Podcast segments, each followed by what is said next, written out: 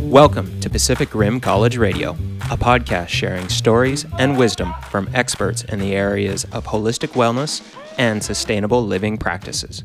I am your host, Todd Howard, coming to you from Ravenhill Herb Farm, a permaculture design campus of Pacific Rim College in Victoria, British Columbia. As the show's guests demonstrate, by doing small acts to embrace more mindful living, we can positively impact our communities. For this episode, I sat down with Dr. Martha Lucas in September 2018. Dr. Lucas is uniquely qualified to practice Chinese medicine because, in addition to her degree in Chinese medicine, she also holds a PhD in research psychology. We explore many areas of Chinese medicine, including education, her deep expertise in pulse diagnosis, the ancient martial arts known as Qigong, natural anti aging treatments as an alternative to Botox, and in particular, Dr. Lucas's very own cosmetic acupuncture protocol and brand, and her research into relinquishment wounds, which are psychological wounds to any child who is taken from its mother at birth. We also spend some time talking about Dr. Lucas's love for family and the value of self care. Dr. Lucas has more than 20 years teaching experience and regularly teaches workshops at Pacific Rim College. Two of her courses are available right now through Pacific Rim College online Qigong for pain and anti aging, and the acupuncture course Unique Point Functions and Combinations. Dr. Lucas also offers mentorships in pulse diagnosis and biofeedback systems and teaches the Mei Zen cosmetic acupuncture system. Her private practice is based in Denver and Littleton, Colorado, where she specializes in diagnosis and treatment of internal medicine and serious chronic illnesses. Dr. Lucas has been interviewed by many publications, including the New York Times and USA Today, and is the author of several books on pulse diagnosis and cosmetic acupuncture. Her latest research project is about the reduction of libido in women, including in younger women. For this discussion, I stepped into the beginner's mind and put aside my training in traditional Chinese medicine so that you can learn directly from Dr. Lucas. If you are interested in the practice of acupuncture and Chinese medicine and how to naturally tap into the fountain of youth, this episode will keep you on point.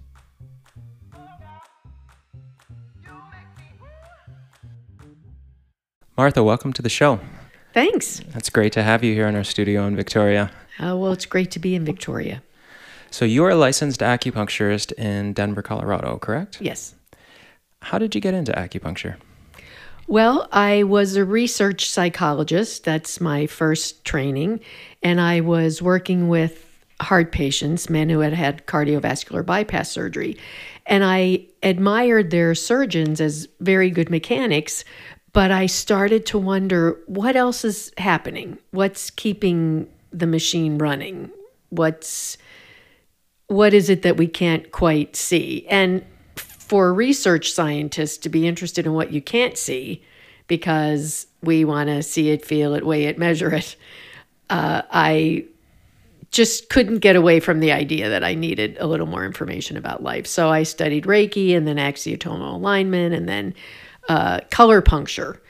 And that's acupuncture with light. But the teachers, when I would ask, well, why are you putting green on this thing you call LI 11, but red on the GB 34, whatever those were, because I didn't know, they would say, because Dr. Mandel says so. So I went to Chinese medicine school to figure out why you would put a different color on a different acupuncture point. When you were studying as a research psychologist, were you learning these other disciplines also? Is oh, that, no. This was no. after? It, yes, this was after. This was the research is straight research. You don't be. Where did you do your training for that? At the University of Louisville in Louisville, Kentucky. Okay.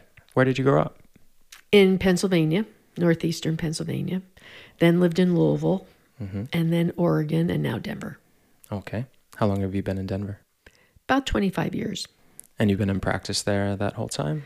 No, I went to school there. Okay. So right after I moved there, I went to school, uh, the Colorado School of Traditional Chinese Medicine, and then started my practice. So, and I did a couple of internships. So I've been in Chinese medicine for about 20 years. Okay. In- internships in China also? No, no, no, just in the U.S. Just in the U.S. Okay. Yeah. Tell us a bit about the program that you studied, just so our listeners have a better understanding of what it takes to become a licensed acupuncturist. Well, the school is called the Colorado School of Traditional Chinese Medicine because it was a TCM school. So we learned all about herbs and acupuncture. Uh, I met my pulse diagnosis mentor there, thank goodness, because of course the diagnostics are the most important part of the treatment. And um, it's a four year program, four year full time program. So it's pretty intense to get, Sounds like it. end up with your license. And to be able to then go out and help people. Right.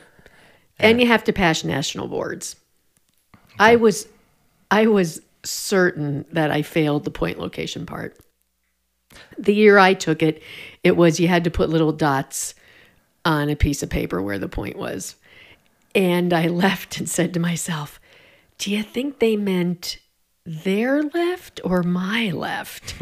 and so I went home, wr- wrote the NCCAOM a letter from a research scientist, and said, I just want you to know that I don't think your exam has been properly designed. sure and I will love be that. happy. I know. I'm a I'm a research scienti- scientist who also is a practitioner of Chinese medicine. I can help you write a good exam. And they wrote back, "Thank you very much for your feedback. We have acupuncturists who give us the questions." so that was that. I did pass, by the way. Excellent. How many acupuncture points do you need to know uh, as an acupuncturist? How many are there? I always say 600. I mean, I think they I think there are 400 some body points. Then you have Mm-hmm. ear points, then you have scalp points, so and extra points. So I always say it must be around 600. Have you found that the acceptance of acupuncture in the general public has changed over the course of your career? Yes, it's definitely used more often. In fact, two days a week, I work in Littleton, Colorado at an internal medicine clinic where they asked me to come there. They said they're tired of giving people pills. Would I work in their clinic?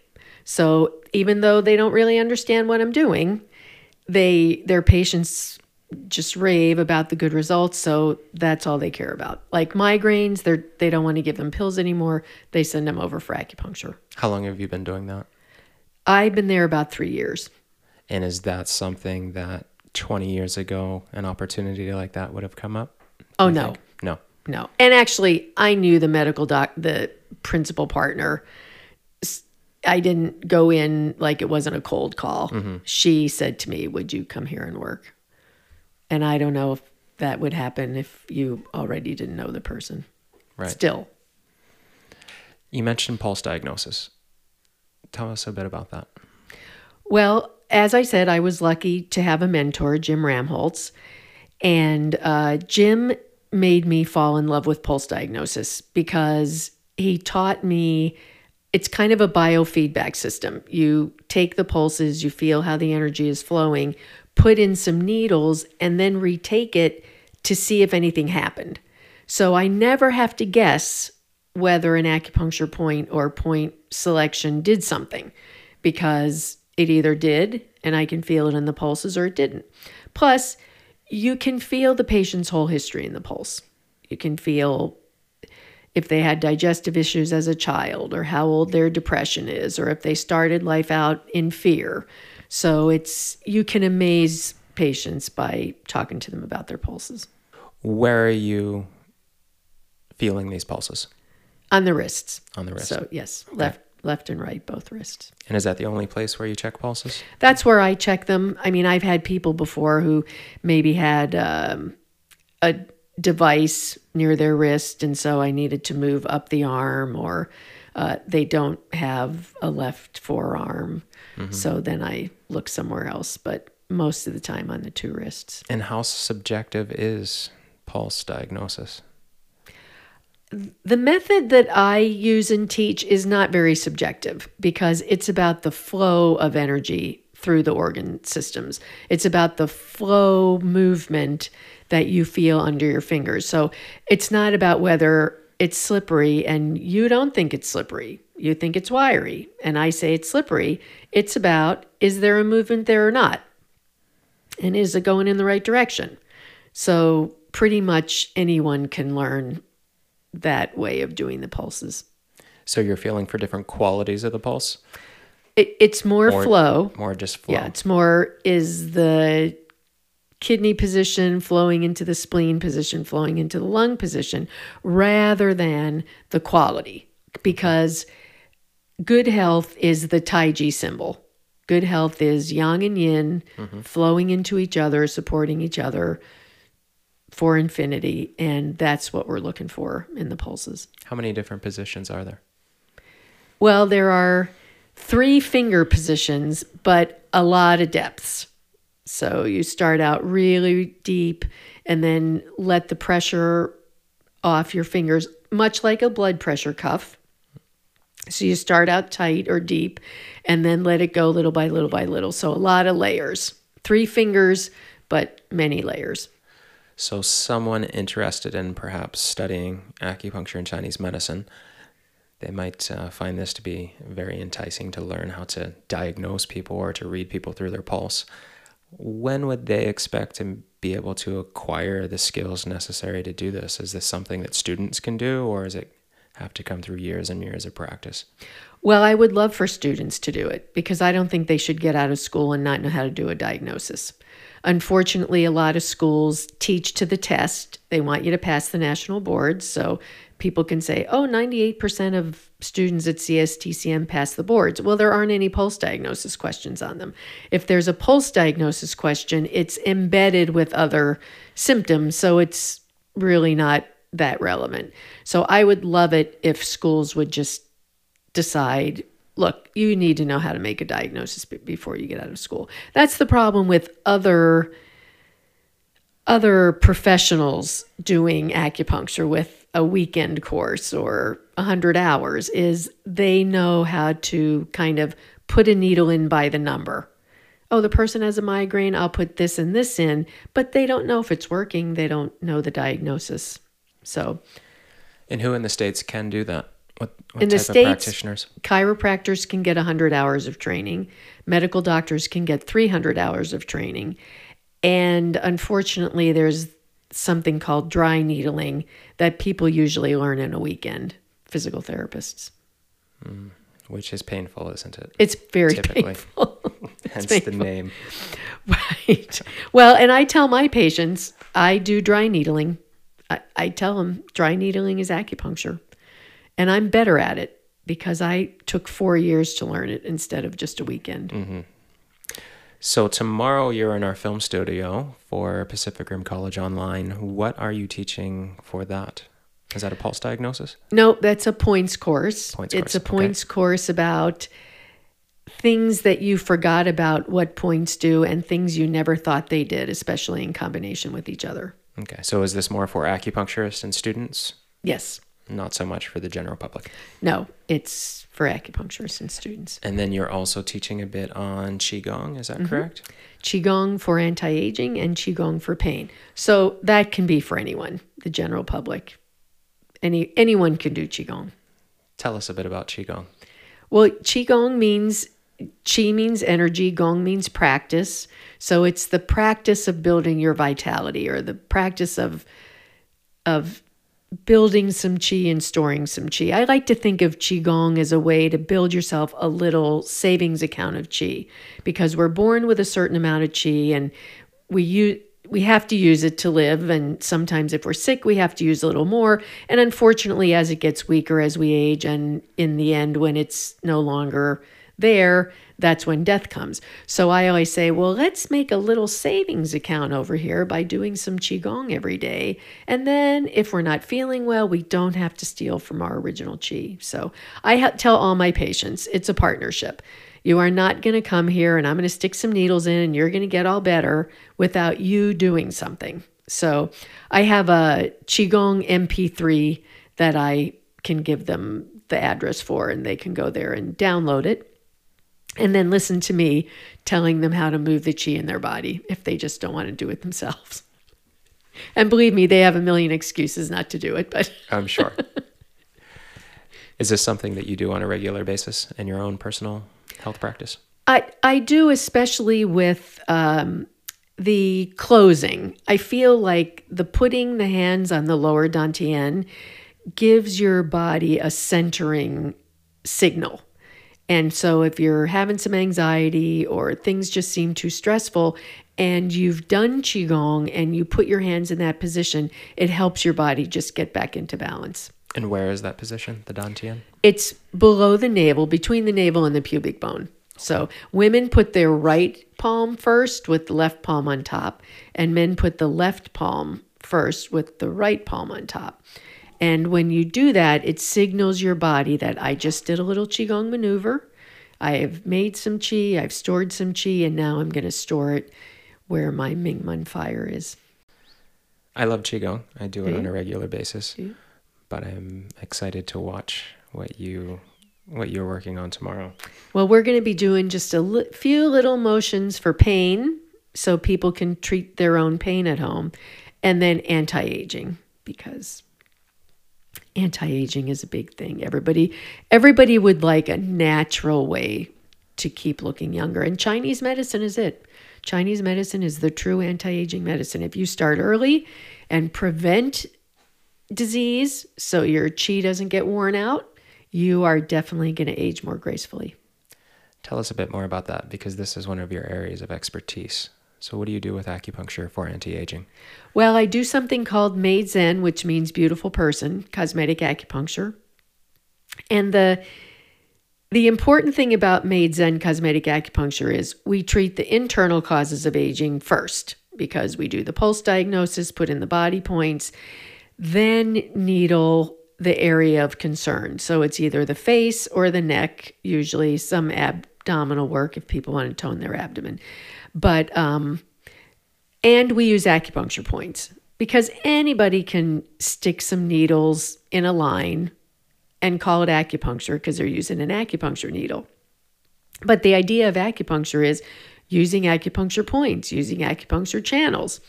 So, Mei Zen is about using that network of energy to reinvigorate the dermis and make it more firm, bring more collagen and elastin there, and then maintain that over time. And does it work? It does work. How I put it this way I tell my Mei Zen students when I teach the class, and they ask, Does it work? I say, First of all, you're giving a person a treatment two times a week for five weeks. You would have to be the worst acupuncturist in the history of the universe to treat someone two times a week and they don't get any results. That's a dream patient. And then we know how deep we need to needle to get into the dermis. So we put the needle in the dermis. It thinks it's been traumatized so how deep is that? about three to four millimeters. Okay. So when the skin and the dermis think it's injured, it sends fibroblasts of collagen and elastin there. So the needles make little micro traumas. The dermis says, uh oh, I'm damaged. I need to send collagen and elastin there. And it makes it more firm. A scar is an overgrowth of collagen and elastin.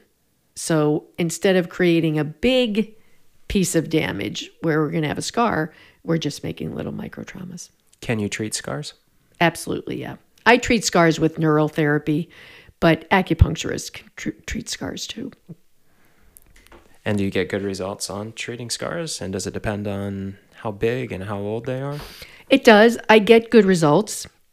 I just did someone's uh, double C section scar that really bothered her. She felt like it was lumpy. She felt like fat hung over it. Um, and I did neural therapy on that, and she loves it. She says now What is neurotherapy? it's uh it's injections of procaine and dextrose.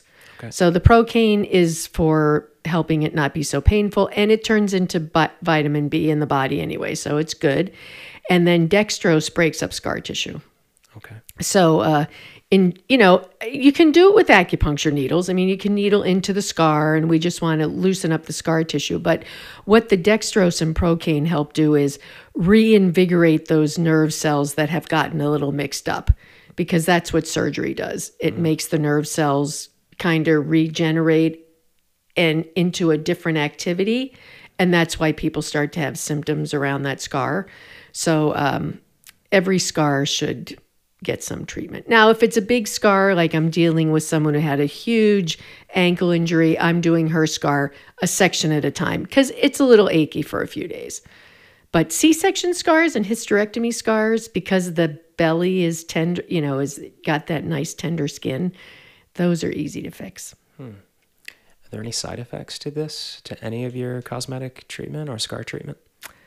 No, I mean, you know, somebody I suppose could be sensitive to procaine because it's a painkiller, but you would certainly be talking to your patient about if they had any sensitivities before you engaged in that kind of behavior. And any other risks? Because it sounds like this is a panacea for beautiful skin and, and longevity. It is. You might get a bruise. Okay. That's a side effect. You might get a bruise. But every single person says, Oh, I don't care. Mm-hmm. They don't care about the bruise. And so they, did you say five weeks of treatment? Five weeks, two times a week for five weeks, because the dermis takes four weeks to become more permanent. And at the end of that, are you seeing visual results in Yes. all of your patients, most of your patients? I would say all of them, but it depends on what their expectations are. Some of them feel like they got really dramatic results, and some might feel like, oh, I don't know, I'm I see some results, but they weren't really what I wanted. But I've never had anybody just say, oh, well, I didn't get any results. Mm-hmm. For one thing, they feel great. Mm-hmm. When you get acupuncture twice a week, you feel great. Mm-hmm. Your digestion gets better. That makes your skin look better. You're sleeping better. So, yeah, it does get results. The beauty of it is we're not putting any any sort of toxin or filler in your body. We are allowing your own body to regenerate itself. Mm-hmm. And that's it we just show people that that can happen Right. because there are dangers to having fillers put in and botox and mm-hmm. certainly surgery. And if someone at the end of five weeks wants to continue on, can they continue on for another round? Yes, they can. They can.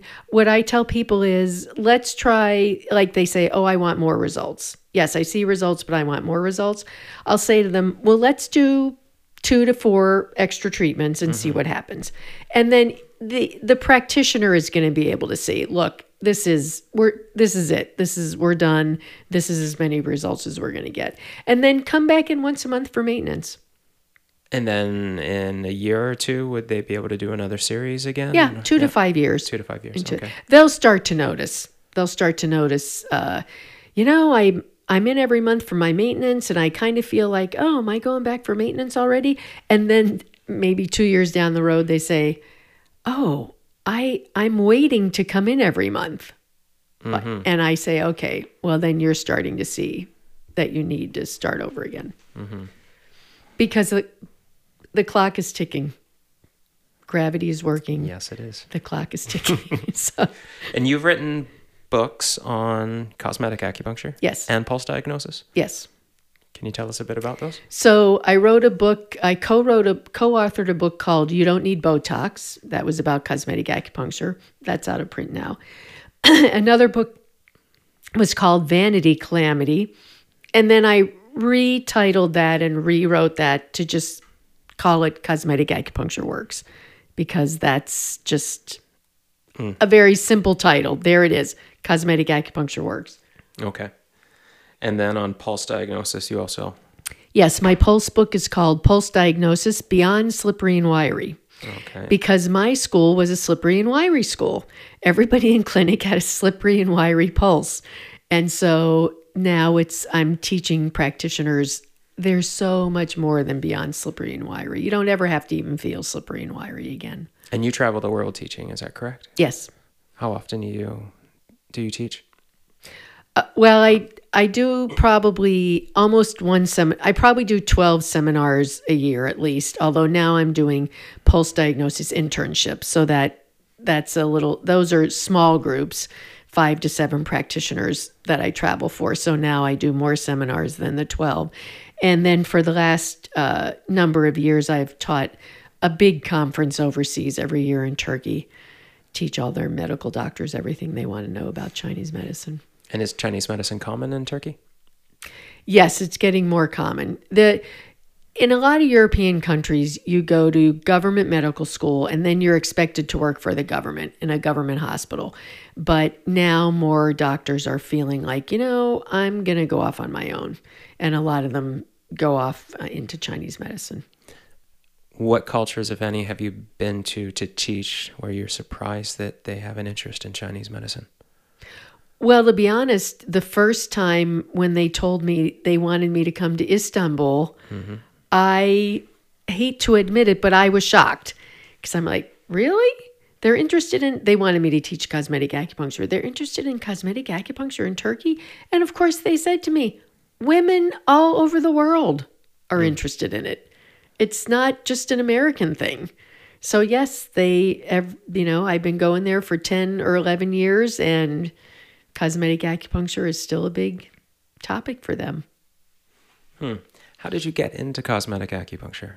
What sparked your interest in that? I was I already had that career in, as a research scientist and yep. I was about 40 and it just came in a class or something that oh, Chinese medicine can help you look younger or Chinese medicine is a preventive medicine. You can maintain your youthful appearance. And so I said, "Oh, I'm going to experiment with this." So one of my friends and I just you know, I studied the Neijing so I could make see what needling techniques were the strongest, and uh, just took a few years to figure out protocols, where to put the needles, in what point, what form, you know, one needle, two needle, three needle, and worked on that while I was in school, and then started teaching it after I got out. And how long have you been teaching Mei Zen? Cosmetic. Probably uh, about 15 years. And this is your protocol? It's a. It was developed by uh, Denise Ellinger and I when we were in school, and then Denise doesn't teach anymore. So I said, "Well, I'm going to roll with it Good because I like to teach." Tell me, who or what has had a significant impact on your life's mission? Well, Jim Ramholz, my pulse diagnosis mentor, he made me who I am in Chinese medicine. Okay. Um, before that, uh, probably all those nuns that taught me in grade school because. you had nuns teaching you? Yes, okay. I did because I went to Catholic grade school. Okay. And it was just very important to be a good person. Mm-hmm. So uh, I feel I, I hope that I've carried that through my whole life. On that similar topic, what piece of art or culture, could be a book or movie or painting, poetry, has been influential in your life, if any? I want to say the book A Tale of Two Cities just because I love the first line. I feel like every day is the best of times and the worst of times, right? right. so if every if that's every day then you know that that book comes to my mind all the time. Right. Fair enough. Well, there's no right or wrong answer. So, other than your pulse diagnosis teacher, Jim, is that Jim Ramholz? Jim. Who else has had a significant impact on your life?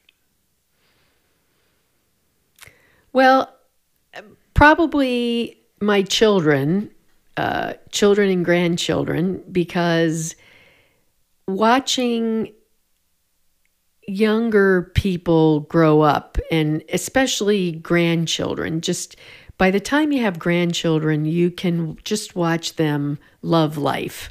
You're not their parent you're not trying to support them and helping them in school and so it's just been really delightful to just be free with the little grandkids and I'm living my second childhood by doing all of the fun things that uh, maybe I didn't do so much with my children. So I do love, I do love being a mom and a grandma. And you just went on a mountain mountain biking adventure in Moab. Correct? I did. With your 11 year old grandson. I did. And I told him I'm lucky to be alive after that. he dragged me through it and he kept saying, You did great, Grandma. You did great, Grandma because I would walk a lot of it. And I'd say, Well, Jonathan, that's because I walked 98% of it. He's like, You did not, you did not. You, you only walked 50% of it. so that's great that you're able to do that with him and survive. Yes, yeah. survive. True. I love silver lining moments. I'm always trying to take the seemingly bad events and and turn them inside out and find the good within. Have you had any silver lining moments in your life that have been uh, significant for you?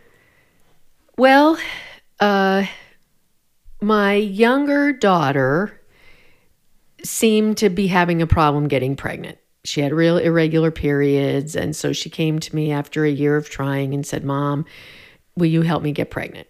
And so, of course, I said, Yes, of course, I'll help you get pregnant with using uh, Chinese medicine. And I have this abdominal protocol for that. And I did it on her, and she got pregnant within a month. So we were all happy, everything great. And then, probably at about 20 weeks, maybe, her pregnancy started to go bad. The blood pressure started to go up. I was making her homemade food, so she didn't need any salt. It started to get really, really scary. And then she went from preeclampsia to HELLP, and her liver started failing. So they had to take the baby out at 27 weeks. Wow. You know, he's uh, he's weighing a pound 15 ounces. Wow. She almost died. They wouldn't even let us in the room with her. And I felt like, and now they're both great. Everybody's healthy and hmm. wonderful. And so that's a super big blessing. Mm-hmm. So I felt like a bunch of silver linings. Like, first of all, it taught me that as a Chinese medicine practitioner, I am not God. And some women are going to have high risk pregnancies or maybe not be able to have any babies. So it allows me to talk to women in a very much more matter of fact way. Another silver lining was I feel like he was able to stay in there for 27 weeks because of Chinese medicine. Hmm. I feel like some of the techniques I was using and giving my daughter acupuncture helped at least keep the pregnancy to 27 weeks. And right before he was born, I was feeling kind of overwhelmed in my practice, like I needed to switch gears. And when he was born, my daughter asked me if I would do his morning cares. So, because they lived in another city. And I realized, you know what? I'm not going to see patients till like 11 in the morning because I'm going to go over to the hospital every morning and do the baby's morning cares. Good for you. And so it just changed a whole several things in one fell swoop. Mm-hmm. Puts things in perspe- perspective, doesn't it? Right. It does. It does. And now you are doing some work in, I believe you called it relinquishment wounds. Yes. Prior to the show, we talked about this. Yeah. And that is related to premature births, is it? Am I It is. It's uh it's any child that is taken away from their mother at birth. So unfortunately preemies are taken away because they need to be put in an incubator and then children who are adopted. Okay. So it's it that link of being nurtured by your mother right after the minute you're born is taken away. Yes. And in Chinese medicine, it is very, very clearly felt in our earth sector of the pulses, in the spleen stomach part Okay. it can clearly be seen as a sunken pulse there.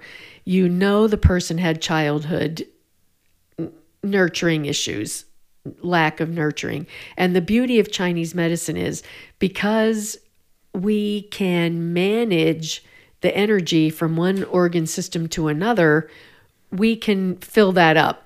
We can help the person get that nurturing feeling back again. So yeah, I would. I'm gonna. Uh, I want to talk to more practitioners about feeling that because there are so many people out there that feel lost. They don't feel loved. Their fear of abandonment is running their life, and we can help them work through that. So is this uh, an amalgamation of, of both of your your professions, your research scientist side and, and your acupuncturist side? Is this something you're researching? Well, yeah, there is some research on the relinquishment wound. We they even modern medicine knows that uh, certain emotional qualities happen in people who have been they call it relinquished at birth. And relinquished is a hard word, Well. uh, but it is what happens. The mother has to give the baby to somebody else. And you're able to help them with acupuncture? Yes. Yep, absolutely. Acupuncture is a very powerful emotional tool. Mm-hmm. I think a lot of people think about it for pain, mm-hmm. but it's very, very strong. It can very strongly treat emotional issues. Mm-hmm. And just the practitioner saying to the person, Oh, no wonder you have that fear of abandonment because you were handed off to someone away from your mother. You were just abandoned. that makes the person say, Oh, oh my goodness, you're right about that. Can we do something about that? And I say, Absolutely. So, yeah, it's very rewarding. Yeah, it sounds like it. Sounds also like you're very busy. I am pretty busy. Being a grandmother and a, a busy practitioner, and you travel the world teaching and speaking. If you knew that tomorrow was your last day in this life, who would you choose to spend it with, and what would you do? well, I would totally spend it with my family. Okay. And I think uh, my mother died. Well, my mentor, my beloved mentor, Jim, died suddenly. And so did my mother. And those two taught me the lesson that everybody I love needs to know I love them always. And so I would totally spend it with my family and just make sure everybody knew that I love them. Mm-hmm. We wouldn't even have to do anything except sit around having me tell them tell them I love them. Doesn't matter where you are as long as you're with them. Right, right. Well, I had told um, my uh, my husband has this idea of where he wants his ashes spread, and so I had said, okay, in front of the oldest grandchild, I said, okay, I guess you guys can take my ashes and spread them on the Platte River, the South Platte, because it's so pretty and we've had so many good times there. And I said, just go on a bridge and you know dump them over there. The grandkids and the great grandkids. And he said, but Grandma, you really wouldn't be there. I said, "What do you mean I wouldn't be there?" He said, "The the you know, you'd go down the river." and I said, "It's the idea. It's the idea." Cuz he's so literal. and I I do believe it's important to have a personal life. No matter how busy you are, I think you have to have a personal life. I think some business owners and practitioners, you know, they don't give themselves enough Absolutely. yeah so i i just really think it's important to take care of yourself you need to you need to feed yourself hmm Are there any other sort of practices that you employ to do that? I play soccer Okay. so that of course removes my liver chi stagnation Mm-hmm. and i get a little competitive action going on so uh, yes that that's definitely helps me keep my balance And has that been a lesson, the self care that you have learned over time, or has that always been something that you've cultivated? No, I learned it. Yeah, it's I. As I said, I think it was 11 years ago when my that first grandson was born, and I mm. had to take time off and mm-hmm. trust that I wasn't going to go out of business. I had to trust that if I wasn't starting to see people at eight in the morning, I wouldn't go out of business. And of course, that didn't happen at all. Right. Are there any other attri- attributes that you have today that you wish you had cultivated sooner? I think I wish I had cultivated a calm, a, an ability to accept things earlier. Uh, I used to be a pretty big worrier, but then when I learned that worry makes your digestive chi go backward, I was able to get that a little calmer. And what does that mean? Digestive chi go backwards. It means that instead of the flow of energy going toward the lungs and large intestine in the pulses, which is your immune system, it mm-hmm. goes back and negatively affects the kidneys, negatively affects your core. So we need to keep our digestive chi flowing in the right direction because that's partly how we make our energy. So to be worrying and let it go back and forth, back and forth instead of flowing in the right direction is a negative, a really negative movement. So a lot of people you can just say to them, look, that worry is making your digestive chi not work as well as it could. So what can we do about that? Or what is it you're worrying about? Something in your control or out of your control? And do a little psychotherapy with them about their worry. but yes, I've been able to get that way more under control. And it would have been nice if I could have done that a long time ago. Mm-hmm. But I'm, I, you know, cognitive dissonance is a powerful tool. You tell someone that causes that, and lots of times people can just take that to heart and say, hmm, I guess I don't need to do that anymore. So a lot of people are probably going to be interested in figuring out where they can tap into this fountain of youth that you have seemed to uh, tapped into and able to offer through your cosmetic acupuncture. So tell our listeners where they can find more about you. Well, my private practice site is acupuncturewoman.com, and my teaching site is lucasteachings.com. So if they want to find out about seminars, it's lucasteachings.com. If they want just, you know, come see me in my private practice or students want to spend some time there, that's acupuncturewoman.com. And then I have a skincare line called meizenskincare.com. Oh, just another little something. yeah, just side another little something. with well, free time. yes, Sorry, what's that? Where is that again? it's meizenskincare.com Okay. because it's Uh, Can uh, you spell that? M E I Z E N Okay. skincare.com. It's uh, a natural line that has Chinese herbs and essential oils in it. So it feels good. The um, uh, it feels like Om, someone told us. So Feels like home. That's great. Well, thank you so much for being on the show, and I guess we should let our listeners know too that you they'll be able to see some of your qigong teachings on Pacific Rim College online. yes, So that will be uh, there sometime in probably late 2018. So Good. that'd be great to be able to see that. And is there anything else you want to mention before we go? I don't think so. I appreciate the opportunity. Yeah, it's been great having you here. Thanks so much for coming. Oh, you're welcome. All right, thank you.